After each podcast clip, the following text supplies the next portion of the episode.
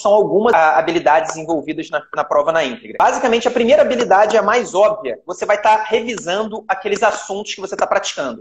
Essa é uma habilidade que você também desenvolve através das questões separadas por temas. É óbvio que se você está fazendo uma prova na íntegra por semana, você está revisando aqueles assuntos mais cobrados nas provas na íntegra toda semana. Então, toda semana você está tendo contato com os temas que são mais cobrados e por isso eles estão aparecendo na sua prova na íntegra. E esse é o primeiro benefício trazido pela resolução de prova na íntegra. Só que a grande sacada é que esse não é o único. As pessoas acham que esse é o único benefício de fazer prova e as pessoas também querem ver o resultado, né? elas querem saber como elas estão. Então, para isso que normalmente a maioria das pessoas vai fazer uma prova na íntegra. Mas na nossa visão existem outras habilidades, outros pontos fundamentais e que aí só as provas na íntegra vão te dar.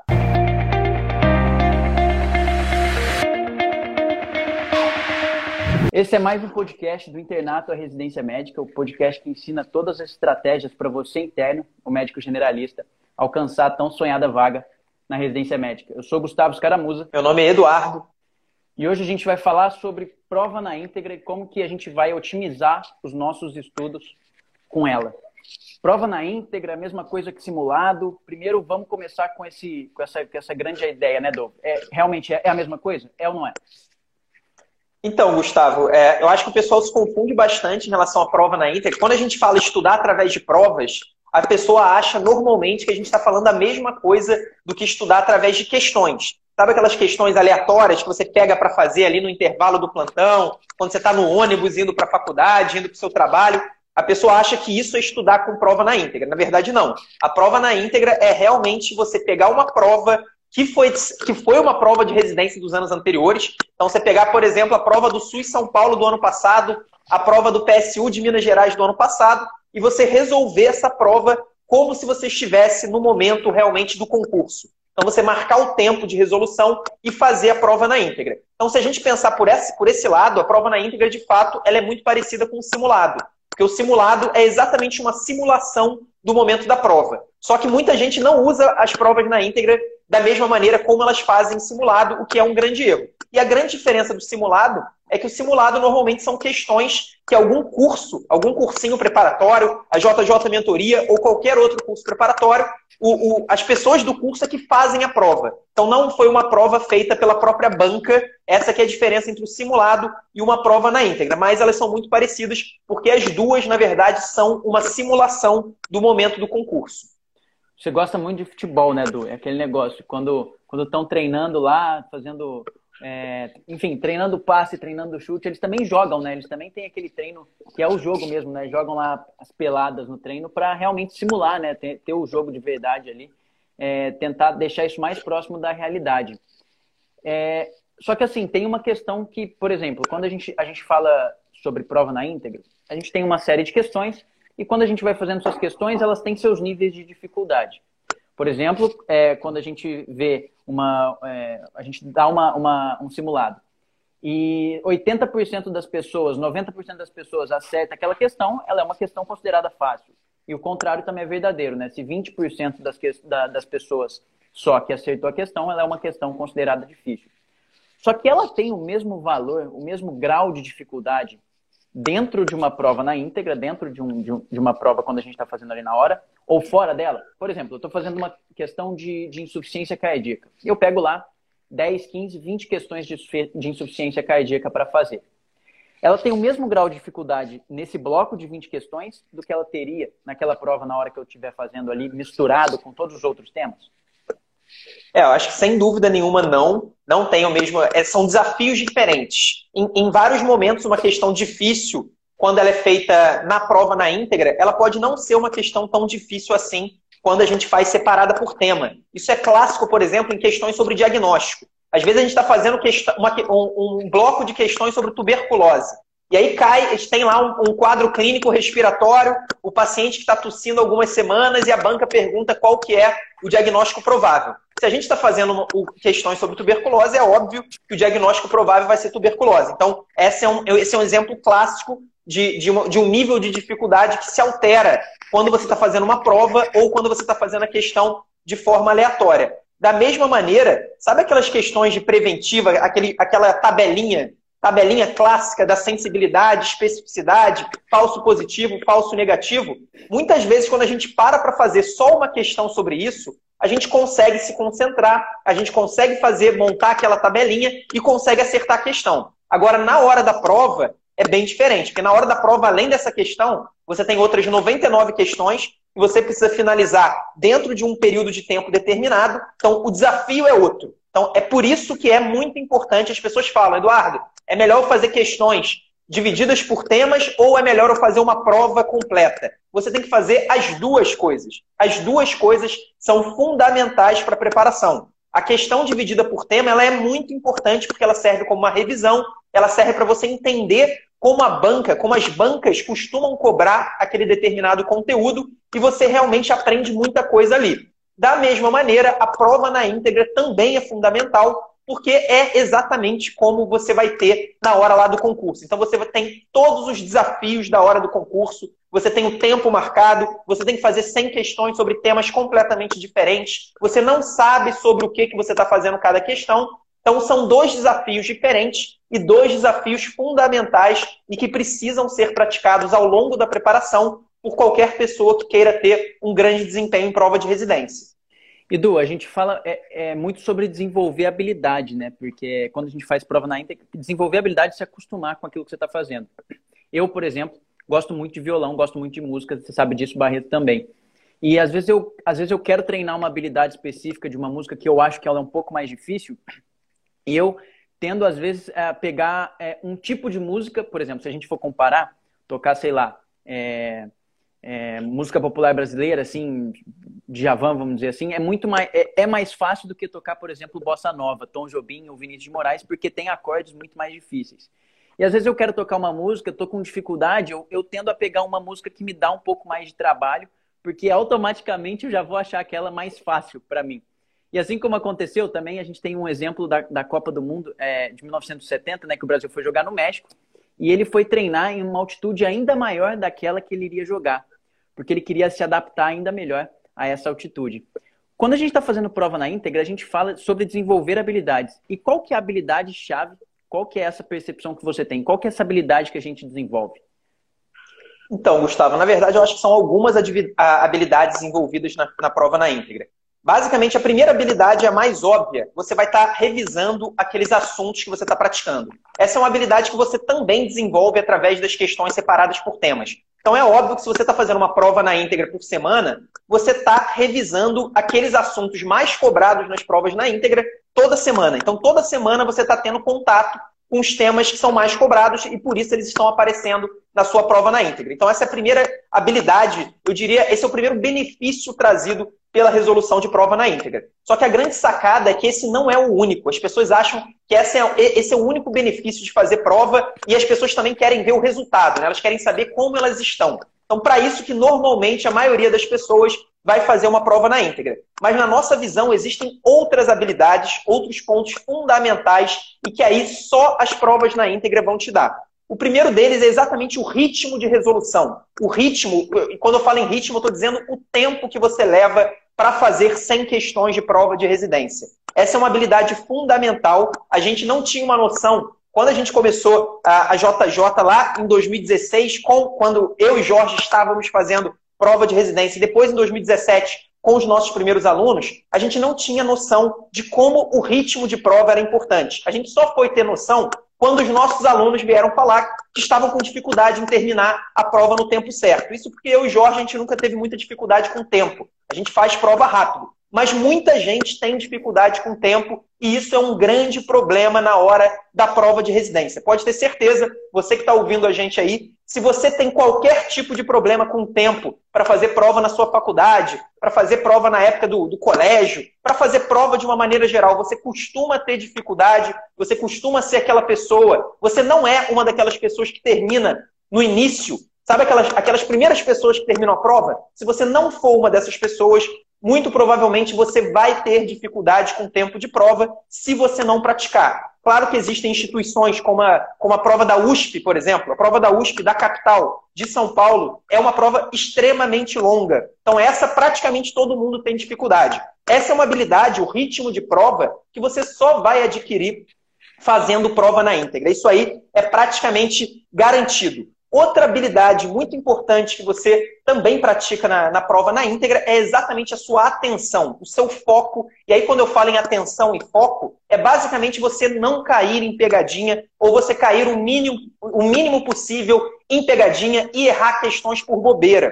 A gente sabe que quando a gente fala de prova de residência, é claro que você conhecer, você dominar os conteúdos é fundamental para você ter uma boa nota, mas também é fundamental você ser um grande fazedor de prova. E o grande fazedor de prova não erra pegadinha. Não é aquela pessoa que vai sair da prova e vai ficar se lamentando com os amigos porque tinha marcado a letra A porque não viu que a banca pediu a opção incorreta.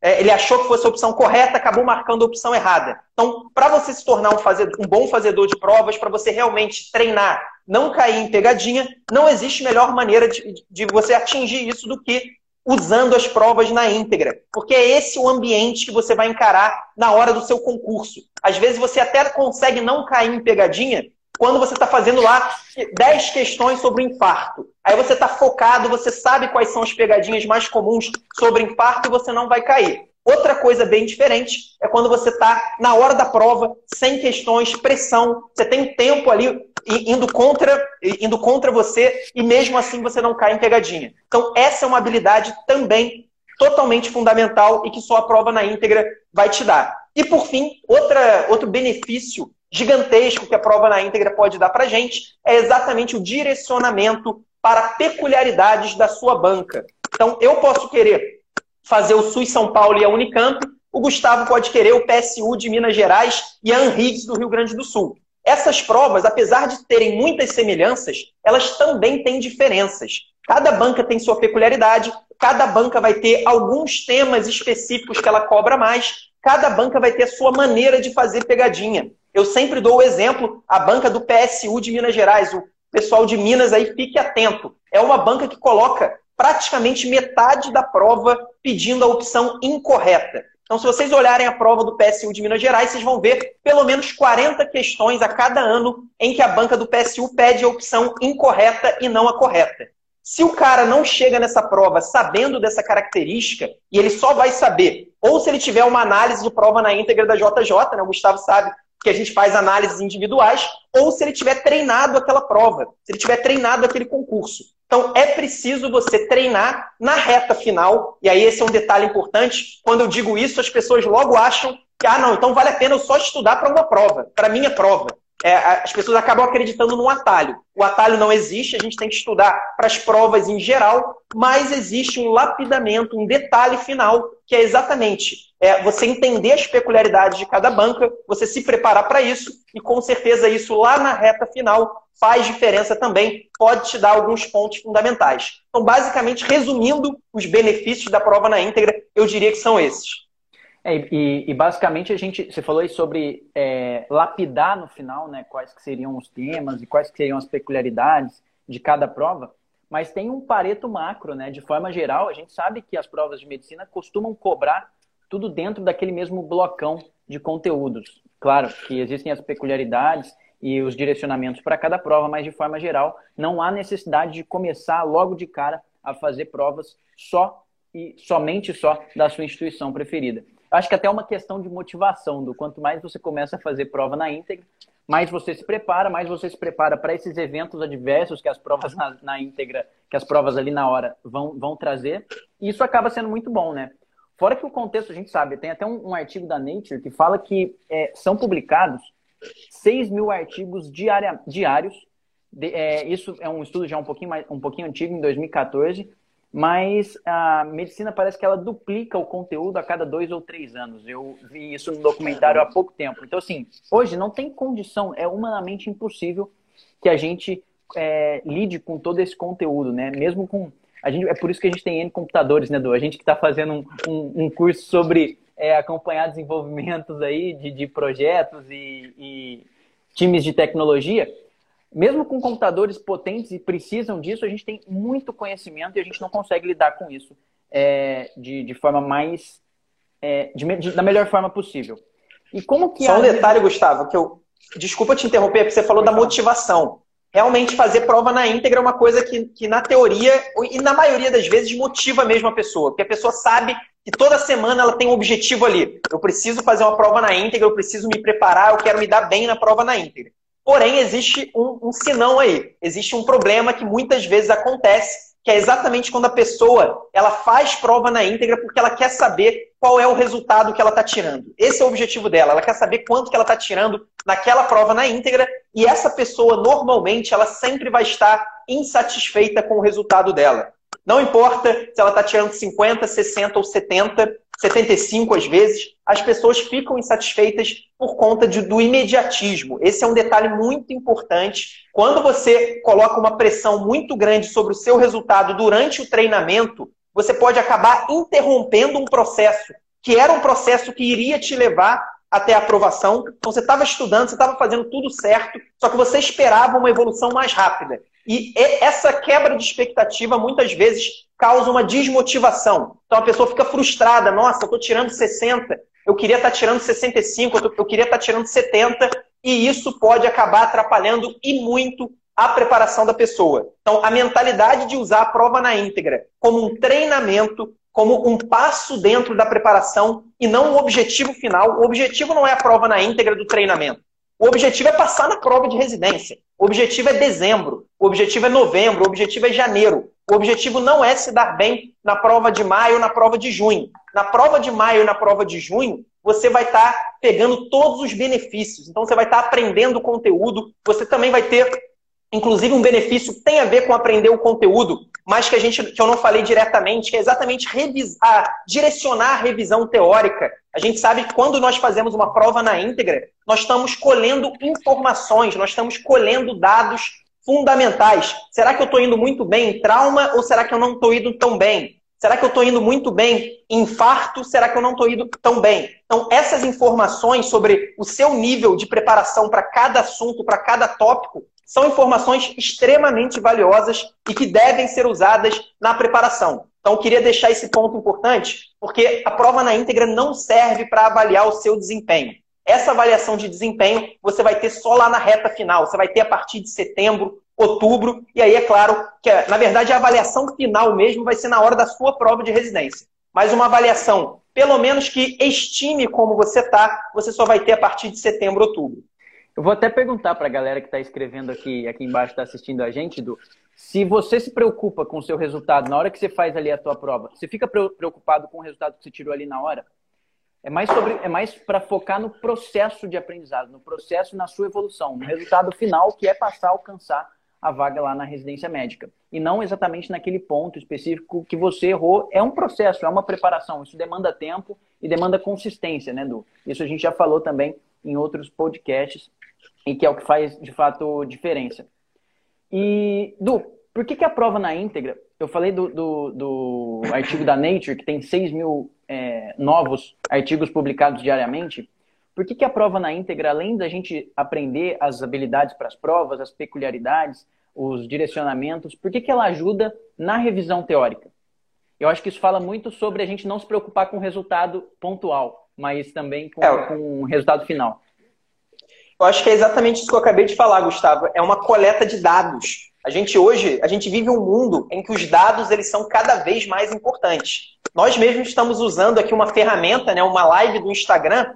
O Instagram é uma empresa que tem um produto que é gratuito. A gente não paga nada para usar um Instagram, nem mesmo as empresas pagam para usar um Instagram. Elas só vão pagar se elas quiserem anunciar, mas ninguém é obrigado a anunciar. Essa live, por exemplo, não foi em nenhum momento anunciada. E por que, que é de graça e mesmo assim o Instagram é uma empresa? Na verdade, o Instagram faz parte do Facebook, mas por que, que o Instagram forma uma empresa extremamente lucrativa se ela não cobra nada? Basicamente por causa dos dados que eles coletam. Eles coletam todos os nossos dados e é exatamente isso que você vai fazer na prova na íntegra. No caso da prova na íntegra, não são dados pessoais, não é se você estuda medicina, se você estuda direito, se você gosta de, de, um partido político X ou se gosta do partido político Y. No caso da prova na íntegra, você vai colher dados sobre o seu desempenho em cada um dos assuntos da prova de residência médica. Então você vai saber o que, que você está errando mais, você vai saber como a banca que você quer prestar prova costuma cobrar determinado conteúdo, quais são as pegadinhas que você está caindo. Esses dados, eles são absolutamente essenciais para você direcionar a revisão teórica. A revisão teórica, para quem não conhece a nossa metodologia da JJ Mentoria, nada mais é do que um reforço do primeiro estudo. O estudo teórico, aquele primeiro estudo, você vai ler o assunto pela primeira vez, você vai assistir uma aula do assunto pela primeira vez, depois você vai fazer questões, vai fazer provas na íntegra, vai fazer simulados, e aí existe um reforço desse primeiro estudo. Só que, claro, a gente não vai conseguir reforçar tudo que a gente estudou. A medicina, como o Gustavo falou, são quantos? 6 mil artigos todos os dias? É um Sim. conteúdo gigantesco, é um conteúdo realmente colossal e a gente não consegue revisar tudo exatamente o tempo todo. Então, qual que é a solução que a gente busca? Através das provas na íntegra, através das questões que você faz, através dos testes que você se submete, você consegue ter dados para direcionar a sua revisão teórica. Então, você vai saber, por exemplo, que trauma é um tema muito importante e que você teve um desempenho ruim. Por isso, você deve estudar de novo o trauma. Então, essa é a importância fundamental, mais uma importância fundamental das provas na íntegra. Edu, tem gente, quando a gente está tá avaliando as provas na íntegra, tem gente que tem muita dúvida e fala assim, cara, eu, eu não tenho tempo para fazer. Não tenho, eu não, não, consigo. Minha rotina é muito pesada, eu não consigo tirar um tempo, porque as provas na íntegra, elas, elas têm um tempo, né? Se a gente quiser realmente simular, aí tem provas que duram quatro horas, tem provas que duram cinco horas. E às vezes a pessoa vai falar, cara, eu, não tenho, eu realmente não tenho tempo para fazer. E existe uma frase muito boa de Martin Lutero que é: se eu não tenho tempo, eu vou ficar mais uma hora é, me dedicando né, àquilo que realmente eu preciso para ser mais efetivo. Não ter tempo para fazer prova na íntegra é um impeditivo? Como que a gente passa, consegue bypassar esse ponto? Então, Gustavo, essa é uma questão interessante, porque o que, que significa não ter tempo?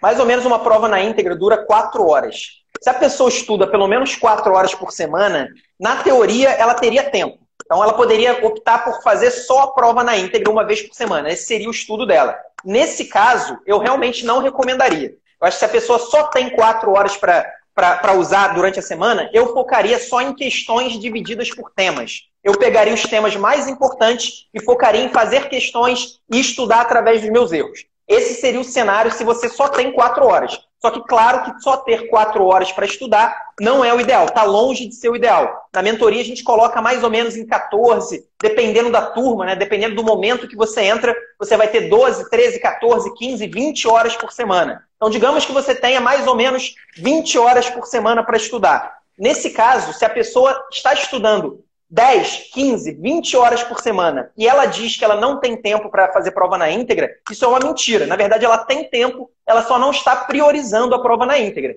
Ela está usando o tempo dela para assistir uma aula teórica de 3 horas de duração, ela está usando o tempo dela para ler uma apostila de 120 páginas e é, essa é uma opção dela. Na nossa visão, na metodologia da JJ, essa seria uma escolha, é, uma, uma escolha ruim, uma escolha que atrapalharia a evolução da pessoa, porque ela gastaria mais tempo num tipo de estudo que é muito menos produtivo. O estudo teórico, que é um estudo passivo, então aquele estudo que a gente lê um, um material, que a gente assiste uma aula, são os estudos passivos. É, e aí a gente sabe, existe uma literatura já vasta sobre aprendizado. O estudo passivo, esse tipo de estudo, ele tem uma produtividade menor do que quando você faz os testes, quando você usa uma prova na íntegra, quando você usa um simulado. Então, essa é uma questão de priorização. Eu não recomendo que você não priorize a prova na íntegra. Eu acho que esse que é o grande, é a grande ideia que a gente está querendo passar nesse, nesse episódio do podcast. É realmente uma questão de prioridade, né? O cara tem que começar a, a focar, né? Tentar direcionar o estudo, é questão de direcionamento mesmo. Edu, teve uma pergunta aqui, na verdade duas perguntas. A primeira que eu quero fazer, que foi do Rodolfo, que é a gente tem alguma. Você tem alguma dica para encontrar provas na íntegra? É, como é que faz isso? Cara, existem alguns sites que, disponibilizam gratuitamente algumas provas. Normalmente tem alguns bancos pagos. E tem também o Medq. A gente tem o Medq, o usuário, é, você pode se cadastrar gratuitamente no Medq e fazer provas na íntegra lá. Você não vai ter. O Medq é, é uma empresa parceira, né? tem uma plataforma parceira nossa. Você não vai ter as funcionalidades dos nossos alunos, as questões comentadas, os flashcards e as aulas. Você não vai ter o curso né, da JJ Mentoria, mas você vai ter o banco de provas na íntegra. Então, essa é uma ótima possibilidade de você encontrar essas provas. E também teve uma, uma, uma pergunta aqui do. que é, acho que não sei, não estou conseguindo ver quem é aqui. Mas enfim, a pergunta foi: Devo começar as provas das instituições que quero ingressar agora, mas sem saber quando serão as provas da residência esse ano, mesmo com toda essa questão da pandemia? Com certeza, com certeza. Eu acho que isso aí, na verdade, você parar de estudar por conta da incerteza da pandemia é um é baita tiro no pé. É um grande tiro no pé, porque com certeza tem muita gente estudando e a gente pode garantir isso. A gente monitora o uso da nossa plataforma, o pessoal usando a, a mentoria e tem muita gente estudando com muita consistência. A maior chance é que a gente vai ter prova de residência é, é, é, praticamente certo que a gente vai ter de alguma forma prova de residência. Pode ser que seja adiado em um mês, em alguns meses, a gente não sabe exatamente, ainda é muito cedo para afirmar, mas com certeza eu acho que é o momento sim de fazer prova na íntegra. Inclusive, a gente começou a recomendar para os nossos alunos fazer obrigatoriamente agora uma por semana. Até agora a gente colocava como uma tarefa recomendável, mas não era obrigatória. A partir de agora, a prova na íntegra se tornou obrigatória, uma meta mínima dos nossos alunos dentro da mentoria. É que eles não pode ficar, você não pode esperar para ficar se preparando, né, Du? A questão que é que se adiar, vai adiar para todo mundo. Aquele cara que veio se preparando vai ter vantagem, porque ele teve mais tempo para se preparar. Se a prova não for Sem adiada, dúvida. ela vai ser no mesmo tempo que já era previsto e todo mundo vai ter que fazer. O cara que não se preparou, que vai deixar para se preparar quando tiver uma certeza, também vai ter um desempenho certamente é, pior, né? E, o que falar? O Gustavo, só tem um detalhe, quando você falou da, da questão do, do cara que não tem tempo de fazer prova na íntegra, agora uma pessoa perguntando se vale a pena fazer prova na íntegra agora, se a gente nem sabe se vai ter prova de residência. Quando eu ouço isso, normalmente o que eu penso é o seguinte: a prova na, fazer prova na íntegra é uma coisa que a maioria das pessoas não gosta de fazer. É uma coisa chata, é uma coisa que você tem que parar o seu dia, você tem que marcar um horário, você tem que desligar o seu celular, ficar quatro horas sem entrar nas redes sociais. Imagina hoje em dia, ficar quatro horas seguidas sem entrar nas redes sociais. Então não é uma coisa agradável de fazer. Normalmente as, as pessoas preferem assistir uma aula. Quando você assiste a aula, você está de saco cheio, você pega o seu celular, entra ali na, na rede social, fala com alguém no WhatsApp. Então, a prova na íntegra não é confortável, mas ela é extremamente efetiva. Então, isso é um detalhe importante. Cuidado, que às vezes a pessoa constrói uma narrativa para ela para justificar o fato dela não estar tá fazendo prova na íntegra. Então, ela fala: Não, eu não estou fazendo prova na íntegra porque eu não tenho tempo eu estou estudando muito, eu estou sem tempo de fazer prova na íntegra. Isso não é uma justificativa válida, é uma questão de priorização. Vale a pena fazer prova na íntegra, mesmo que seja mais desconfortável, mesmo que seja mais chato do que outros tipos de estudo. Edu, e, e para o pessoal do quinto ano, tem alguma diferença? É, eu, particularmente, falo que o pessoal do quinto ano ele tem mais tempo para poder se preparar, né? Então, ele tem mais tempo para se adaptar e criar o hábito de fazer prova na íntegra. Claro que o estudo, ele, ele realmente pode focar nos temas que mais caem, consegue focar nos simulados que, que, que nós mesmos a gente faz, né? É, que são simulados um pouco mais direcionados para aqueles temas que eles já estão vendo na mentoria. Mas você tem alguma dica pontual para o pessoal do quinto ano que quer fazer provas, quer fazer simulados? Porque é aquele cara que às vezes nem sabe muito bem qual que é a instituição que ele quer. E é uma excelente hora para ele treinar usando né, esse pareto macro dos temas que mais caem e fazendo principalmente das provas que são mais importantes do país também.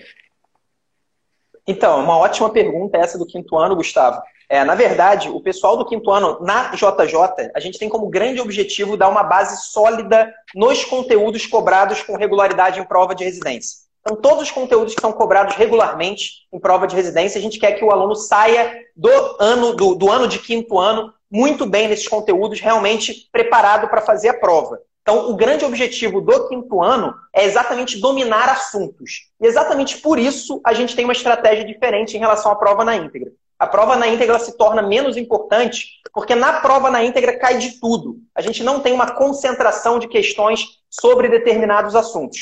Por isso, a prova na íntegra para o aluno de quinto ano não é obrigatória dentro da nossa metodologia. Nós preferimos utilizar os simulados. Porque no simulado a gente consegue controlar. A gente quer que tenha questão sobre pré-natal, sobre trauma, sobre SUS, sobre infarto, sobre tuberculose, HIV e parto. A gente pode fazer um simulado como esse e tentar preparar os nossos alunos especificamente para dominar aqueles assuntos. Dito isso, não é uma coisa ruim o aluno de quinto ano fazer prova na íntegra. Pelo contrário, é uma coisa boa. Só que o que muda é exatamente a questão da prioridade. Lembra que eu falei que um aluno que do sexto ano que tem 12 horas por semana, eu recomendo que ele use quatro dessas 12 horas para fazer prova na íntegra, que tudo é uma questão de prioridade. No caso do aluno de quinto ano, para ele fazer prova na íntegra, ele vai ter que ter mais tempo disponível. Então, se ele tem só 10 horas para estudar, por exemplo, por semana, eu prefiro muito mais que ele foque no estudo teórico, na revisão com questões e flashcards,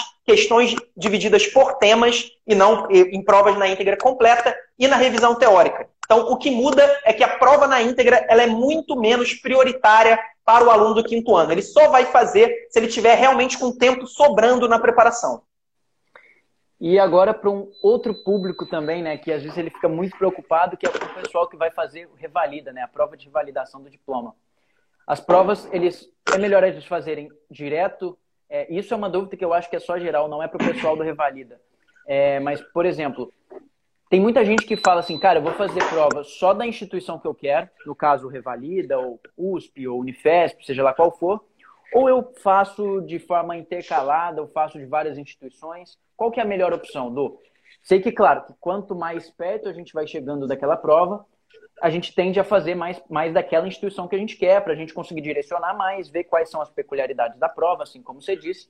Mas durante a preparação, é melhor eu fazer das instituições que eu quero ou eu consigo intercalar com várias instituições?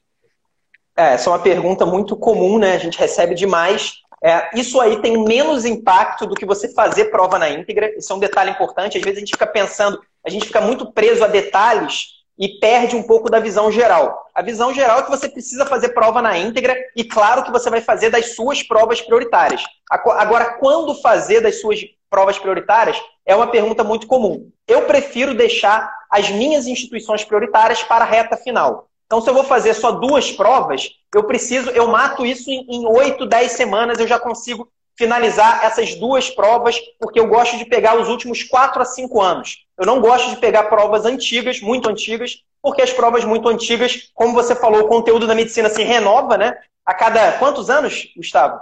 A cada dois ou três anos. Eu, eu li que era esse, esse intervalo. Então, a cada dois, três anos o conteúdo da medicina se renovou. Duplica, ele duplica a cada dois ou três anos. Então, a cada dois, três anos o conteúdo duplicou. Então, não faz muito sentido a gente fazer uma prova de cinco anos atrás se o conteúdo da medicina já multiplicou por quatro. Então, provavelmente, muita coisa mudou. E, além disso, a gente tem mudanças também nas bancas. Às vezes, a prova do SUS São Paulo em 2013 era bem diferente da prova do SUS São Paulo agora, de 2020. Então, eu tomo cuidado para não pegar provas muito antigas. Eu deixo para a reta final as minhas provas prioritárias. Então, você tem que avaliar quantas provas prioritárias você tem.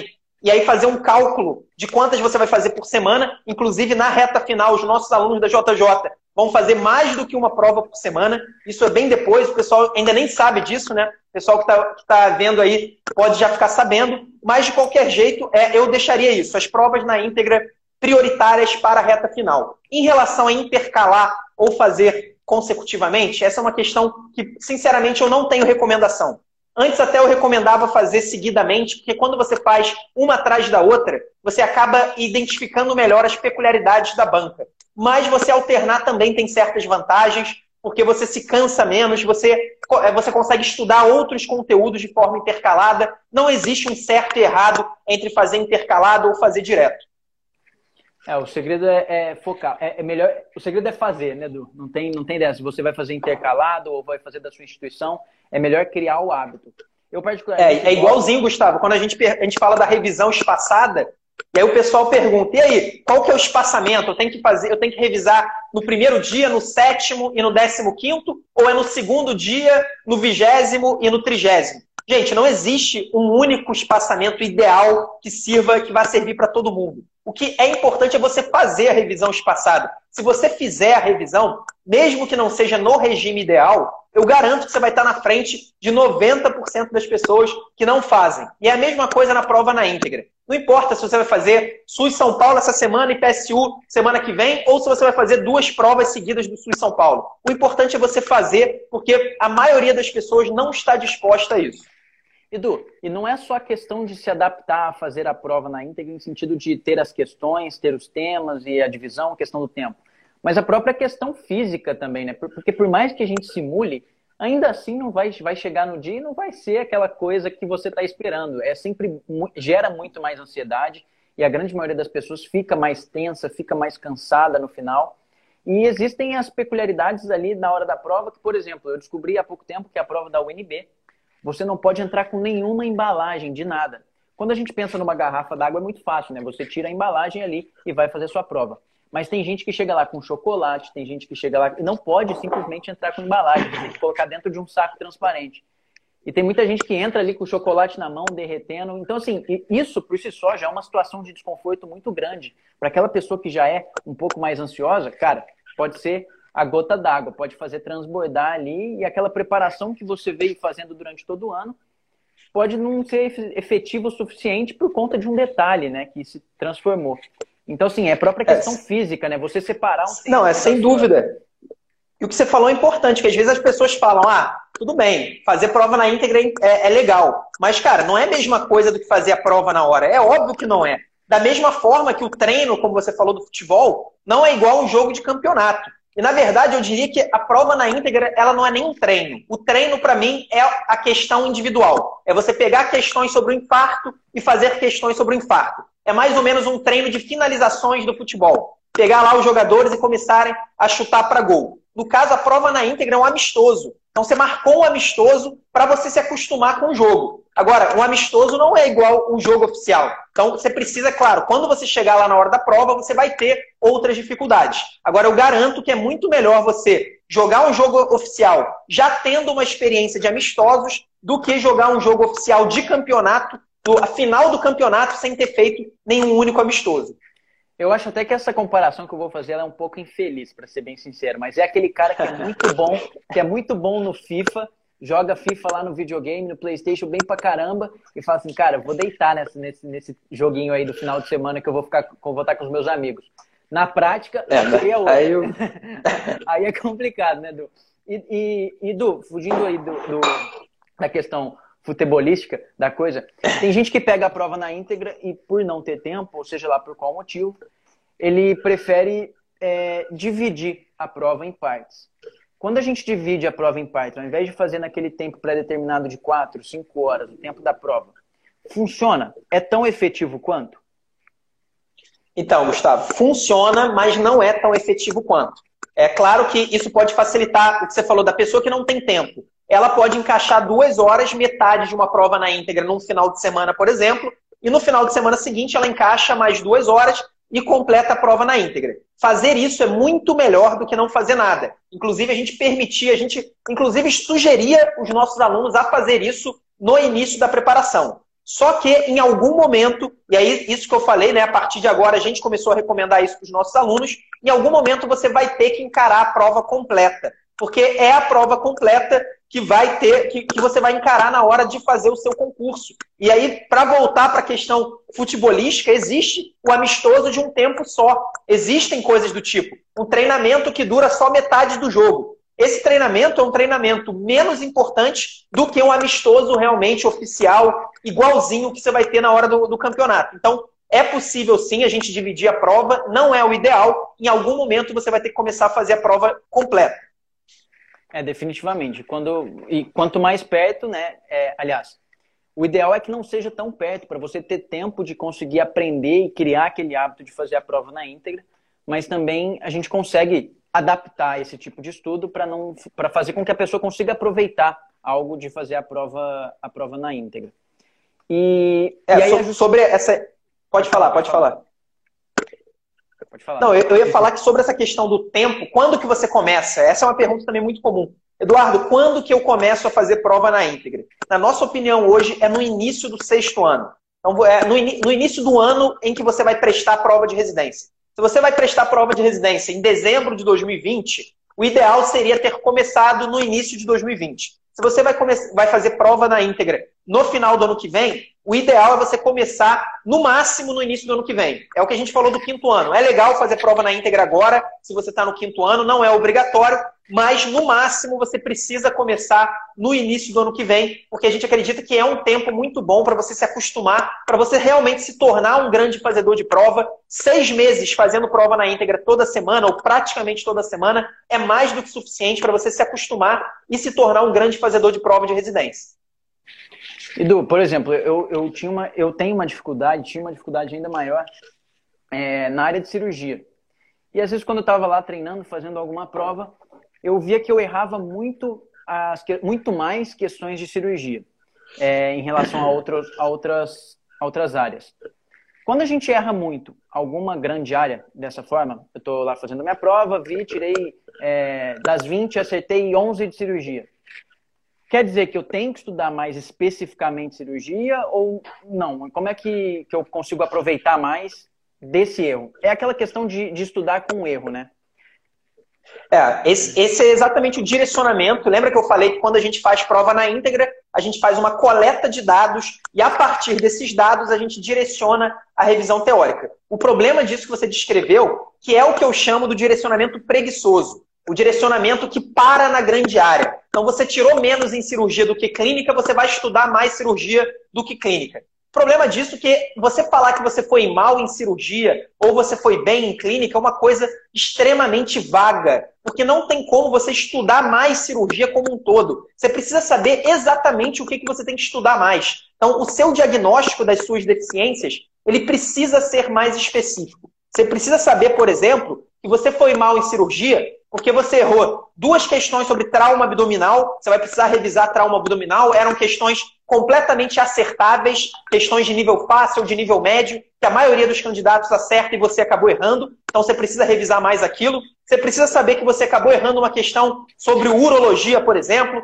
um, um caso de cálculo renal, você esqueceu a conduta do cálculo renal, você precisa revisar porque você sabe que apesar de urologia não ser um dos temas mais cobrados especificamente o cálculo renal, ele é cobrado e você teve dificuldade, você precisa saber que você errou uma questão sobre a classificação de Lauren do câncer de estômago. Então você precisa ter um direcionamento extremamente específico. O diagnóstico tem que ser preciso para a gente prescrever o tratamento correto. Isso é a mesma coisa na medicina e tem que ser a mesma coisa na prova de residência. E sabe o que, que acontece muitas vezes, Gustavo? Às vezes eu vejo algumas pessoas falando, nossa, eu estou indo mal, eu, eu indo mal nas provas de pediatria da USP Ribeirão Preto, por exemplo, uma prova difícil, não estou conseguindo ir tão bem. E aí a gente vai dar uma olhada nos erros da pessoa, e a maioria dos erros dessa pessoa, apesar de serem erros dentro da parte de pediatria, são erros que cobram conceitos de clínica médica. Então a gente vai olhar, ela errou uma questão sobre tuberculose na infância. Onde que você vai estudar tuberculose? Você vai estudar tuberculose na pediatria ou na clínica médica? Teoricamente é um tema de clínica médica.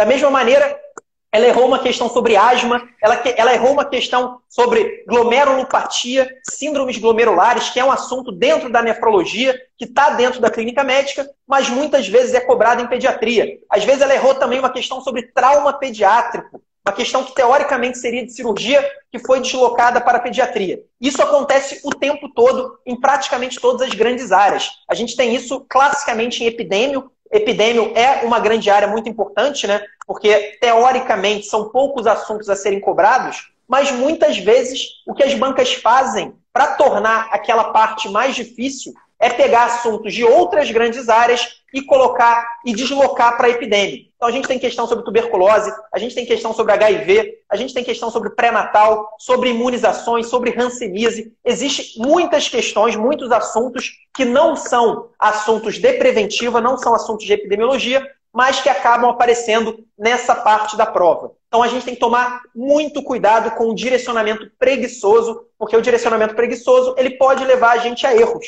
É a mesma coisa de um estudo que é mal feito. Se o estudo tem um viés, o resultado do estudo pode se tornar enviesado e não fazer o menor sentido. É a mesma coisa que acontece também com esse tipo de direcionamento preguiçoso.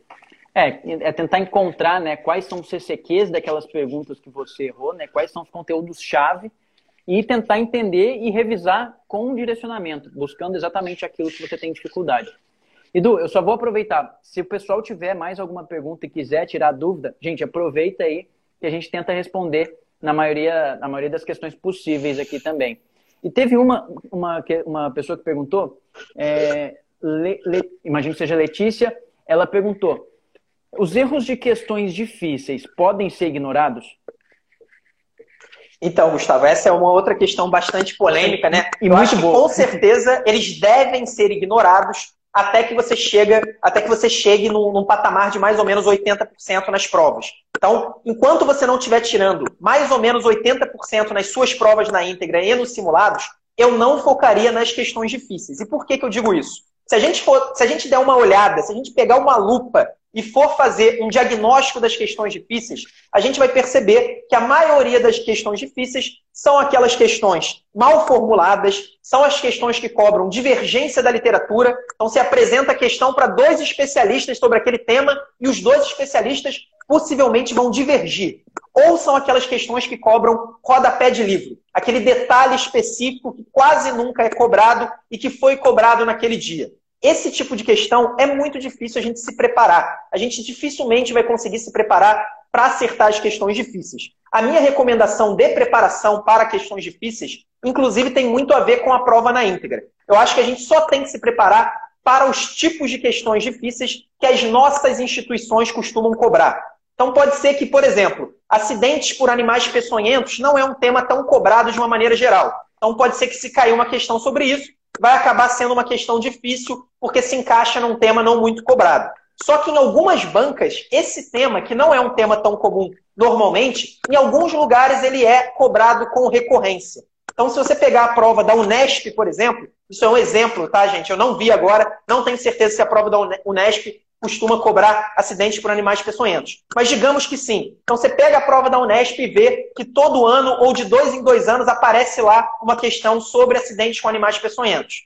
O que era impossível, porque é impossível a gente se preparar para todos os detalhes da medicina. Isso é impossível. Agora, a gente se preparar para um detalhe da medicina, para dois detalhes, para cinco detalhes da medicina, aí sim é extremamente possível, é totalmente possível. Então, a minha recomendação é que o direcionamento para as questões difíceis seja um direcionamento dentro da sua prova específica. Então, você vai se preocupar com as, as questões difíceis da sua banca, da sua instituição. Se você começar a olhar para todas as questões difíceis, o seu estudo não vai andar, porque você vai ter muita dificuldade de evoluir, porque a gente não consegue se preparar para questões difíceis de todos os lados, sobre todos os temas, e você vai gastar o seu tempo, que poderia ser um tempo usado nas questões de nível médio e de nível fácil, são aquelas que realmente tem, fazem toda a diferença, e você acabou gastando num tipo de estudo que não trouxe muita evolução.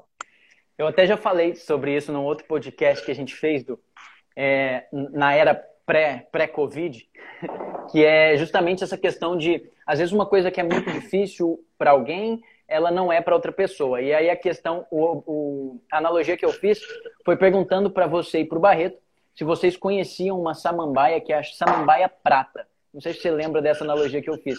A samambaia prata, se eu chegar para qualquer pessoa aqui no Brasil, é, imagina-se que pouquíssimas sejam as pessoas que vão saber qual que é a samambaia prata.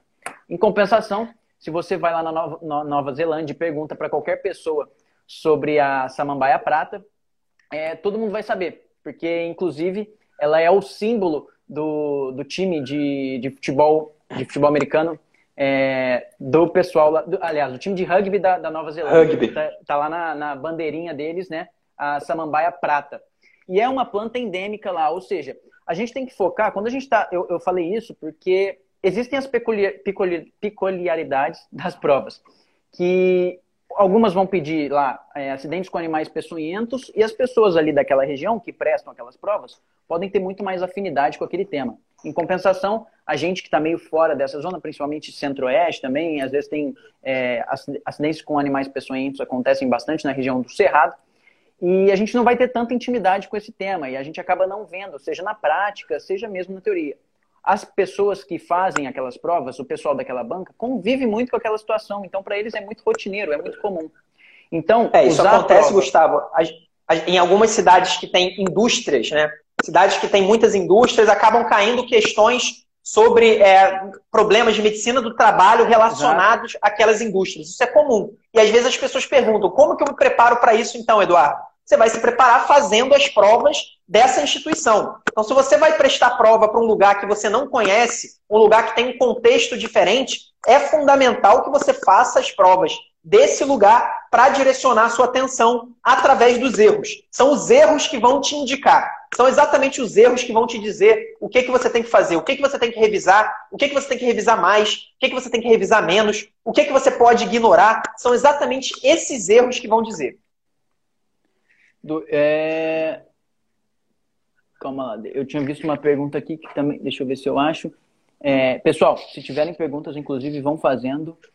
É... Tem uma, uma pergunta que eu achei bem legal sobre a questão do diagnóstico do, que é do Matheus, que ele fala: tenho tido problemas para organizar essa questão de diagnosticar quais são os meus erros nas questões. E ele acaba perdendo tempo revisando todo o tema. Como é que ele consegue fazer para melhorar isso? Eu sei que a gente está falando de prova na íntegra, isso sendo, acaba sendo um assunto que foge um pouquinho desse escopo, mas eu acho que é um detalhe importante, porque as pessoas estão fazendo, elas querem diagnosticar os, os, os erros e os problemas, e elas estão com dificuldade e acabam revisando todo o tema. Existe alguma forma de melhorar isso? Então, Gustavo, a gente tem alguns sinais de alerta para um erro se tornar muito importante. O primeiro deles é quando você erra uma questão de nível fácil ou de nível médio de um assunto que você já estudou. Quando você já estudou um assunto, é esperado que você acerte a grande maioria das questões fáceis e é muito bom se você acertar a maioria das questões médias. Então, quando você erra uma questão como essa, significa que a maioria dos outros candidatos, dos seus concorrentes, vão acertar essa questão e você acabou errando. Então, esse é um sinal muito importante que essa questão merece ser revisada, que esse erro merece uma atenção especial. Agora, pelo que eu entendi, ele quer saber, por exemplo, imagina que você errou uma questão de nível fácil ou errou algumas questões de nível fácil sobre o tratamento da pneumonia comunitária. Será que eu vou estudar só o tratamento da pneumonia comunitária ou será que eu devo revisar a pneumonia inteira, o assunto como um todo? Para isso, você vai ter que fazer uma autocrítica. Ao errar a questão e perceber que foi um erro importante, você vai ter que tentar lembrar: será que eu estou dominando pneumonia? Será que eu lembro do diagnóstico? Será que eu lembro dos agentes etiológicos, dos quadros clínicos relacionados a cada agente etiológico? Será que eu lembro do tratamento? O tratamento não, que foi o erro, né? Será que eu lembro do prognóstico? Será que eu lembro das características de um derrame pleural? Então, esse, essa é a autocrítica que é necessária nesse momento da revisão. Se você perceber que foi um erro pontual no assunto de tratamento da pneumonia comunitária, então você não lembrava que na pneumonia comunitária você precisava é, de, um, de um agente anti-atípicos, né? Você precisava ou de um macrolídeo, ou você precisava de um, de um clavulin, né? Que também tem ação contra germes atípicos. Você não lembrou disso e acabou errando a questão. Nesse caso, vale a pena você só revisar o tratamento da pneumonia comunitária. Você vai pegar um material, um trecho de um material e vai olhar esse trecho. E aí, muita gente pergunta, qual tem que ser esse material? Se você não tiver na, na mentoria, na grande maioria das vezes eu recomendo que você use o nosso material, mas como você vai ter um direcionamento muito específico, qualquer material se torna bom para isso. Quando a gente está buscando, quando a gente sabe exatamente o que a gente está buscando, até o Harrison, que normalmente é um tipo de material que ninguém usa para prova de residência, né? É engraçado, o Harrison, que é o principal livro texto de clínica, ele não é usado para estudar para prova de residência. Só que se você tem esse direcionamento, se você vai lá no Harrison buscar o tratamento da pneumonia comunitária, eu tenho certeza que você vai encontrar e você vai ver que é até didático. Você vai conseguir entender aquele conteúdo. Então, como esse direcionamento ele é específico, acaba sendo muito mais fácil. Então, esse é o cenário se o cara só tem dificuldade no tratamento da pneumonia comunitária. Agora, se o problema dele for maior, se ele perceber que ele realmente não está muito bem, não, não lembra de muita coisa sobre pneumonia, aí sim, por ser um tema importante e por você não dominar, com certeza vai valer a pena você fazer um estudo mais abrangente e com mais calma sobre esse assunto.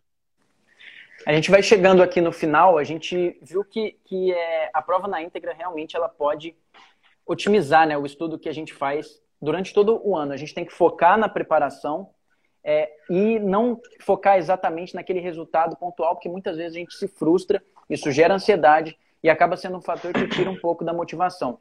A gente tem que olhar lá na frente e focar no resultado que a gente quer, que é alcançar a vaga de residência médica. A gente viu que fazer prova na íntegra, por exemplo, é fundamental, especialmente se você está chegando no final da sua preparação, porque você consegue direcionamento, você consegue avaliar as peculiaridades da sua prova, você consegue direcionar o seu estudo e entender como é que a banca cobra todos aqueles conceitos e todos aqueles assuntos e se ela faz isso de uma forma especial. Se ela cobra questões incorretas, se ela tem tendência a cobrar mais temas do que outros, se ela gosta muito de comparações, se ela usa muitas imagens ou se ela usa muitos gráficos, se ela prefere usar uma quantidade enorme de partogramas, como acontece aí na, na GO, por exemplo, e como é que ela faz isso é, durante todo o tempo. Não faz tanto sentido a gente começar a estudar com provas muito antigas, porque as bancas mudam, os temas mudam, os, os conceitos se atualizam, e mesmo com 6 mil artigos novos ou a medicina se renovando a cada dois ou três anos, a gente nunca vai conseguir acompanhar isso de forma enfática e conseguir mesmo ter toda essa atualização. A gente precisa prestar atenção que a prova na íntegra, ela, ela te dá muito conhecimento e ela faz com que você consiga direcionar o seu estudo com aquilo que você erra. Se você chega num ponto onde você está errando muitas questões difíceis, não se preocupa com ela até que você chegue num desempenho onde você consegue de fato se preocupar. Você está lá acertando 60% da sua prova, foca nas questões médias, foca naquelas questões que você, revisando, vai ter de fato uma diferença na sua preparação. Chegou aí no outro patamar, está chegando aí aos 80% da prova, aí sim começa a se preocupar com, com as questões difíceis. Du, para a gente fechar, o que, que, você pode falar aí de, de, de disclaimer, para esses takeaways para o pessoal? Eu acho que o grande ponto é o que eu falei que seria a grande ideia né, desse, desse podcast, o grande recado que a gente quer passar. Façam provas na íntegra, inclusive a partir de agora. Se você vai fazer prova de residência no final desse ano, no início do ano que vem, é o momento de você fazer uma por semana. Utilize essa preparação, utilize essa ferramenta dentro dessa preparação. É uma ferramenta fundamental, ela tem vários benefícios. Ela não é confortável, é chato realmente fazer prova na íntegra, mas eu tenho certeza que vai valer a pena. Você vai chegar muito mais bem preparado para a sua prova se você tiver o treinamento. É sempre melhor fazer amistosos antes do jogo valendo. É isso, galera. Acho que a gente conseguiu, conseguiu trazer um pouquinho aqui de como que a prova na íntegra, então, vai otimizar o seu estudo. Não se esqueça de seguir a gente nas redes sociais, Spotify, YouTube, Facebook, Instagram, para você ter mais conteúdo como esse que a gente colocou aqui. E também não deixe de fazer as perguntas, seja aqui pelo Instagram mesmo, enfim, manda mensagem que a gente vai ter o prazer enorme de poder te ajudar. Esse foi mais um podcast do Internato à Residência Médica, podcast que ensina para você todas as estratégias que você interno ou médico generalista precisa para conquistar aquela tão sonhada vaga na residência médica. Sou Gustavo Escaramuza. Meu nome é Eduardo. Abraço, pessoal. Até semana que vem. Até. Um abraço.